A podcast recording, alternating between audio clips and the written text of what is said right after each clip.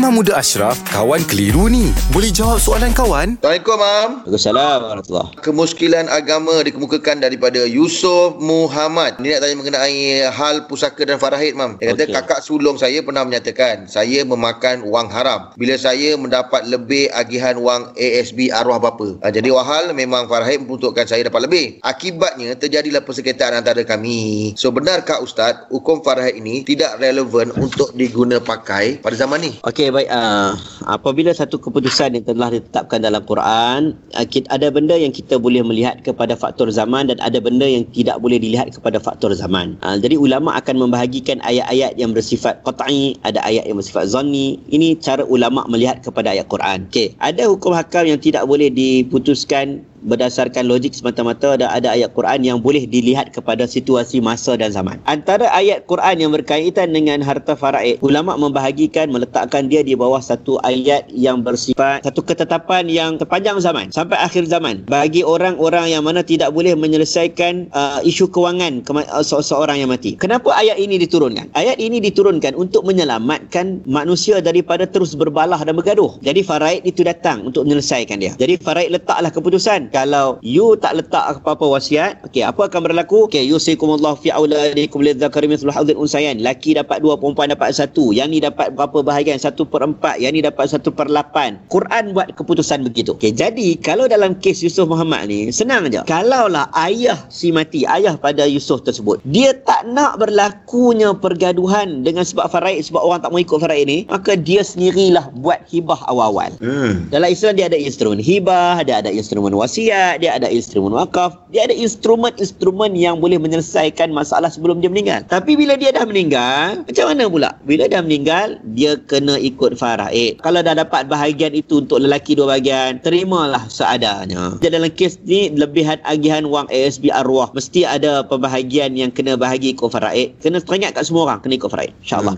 Hmm. Ajar anak kita faham agama. Bila kita meninggal, tak bergaduh macam ni, anak kita akan redha lah. Faham, ini keputusan agama. Betul. Terima kasih, Mam.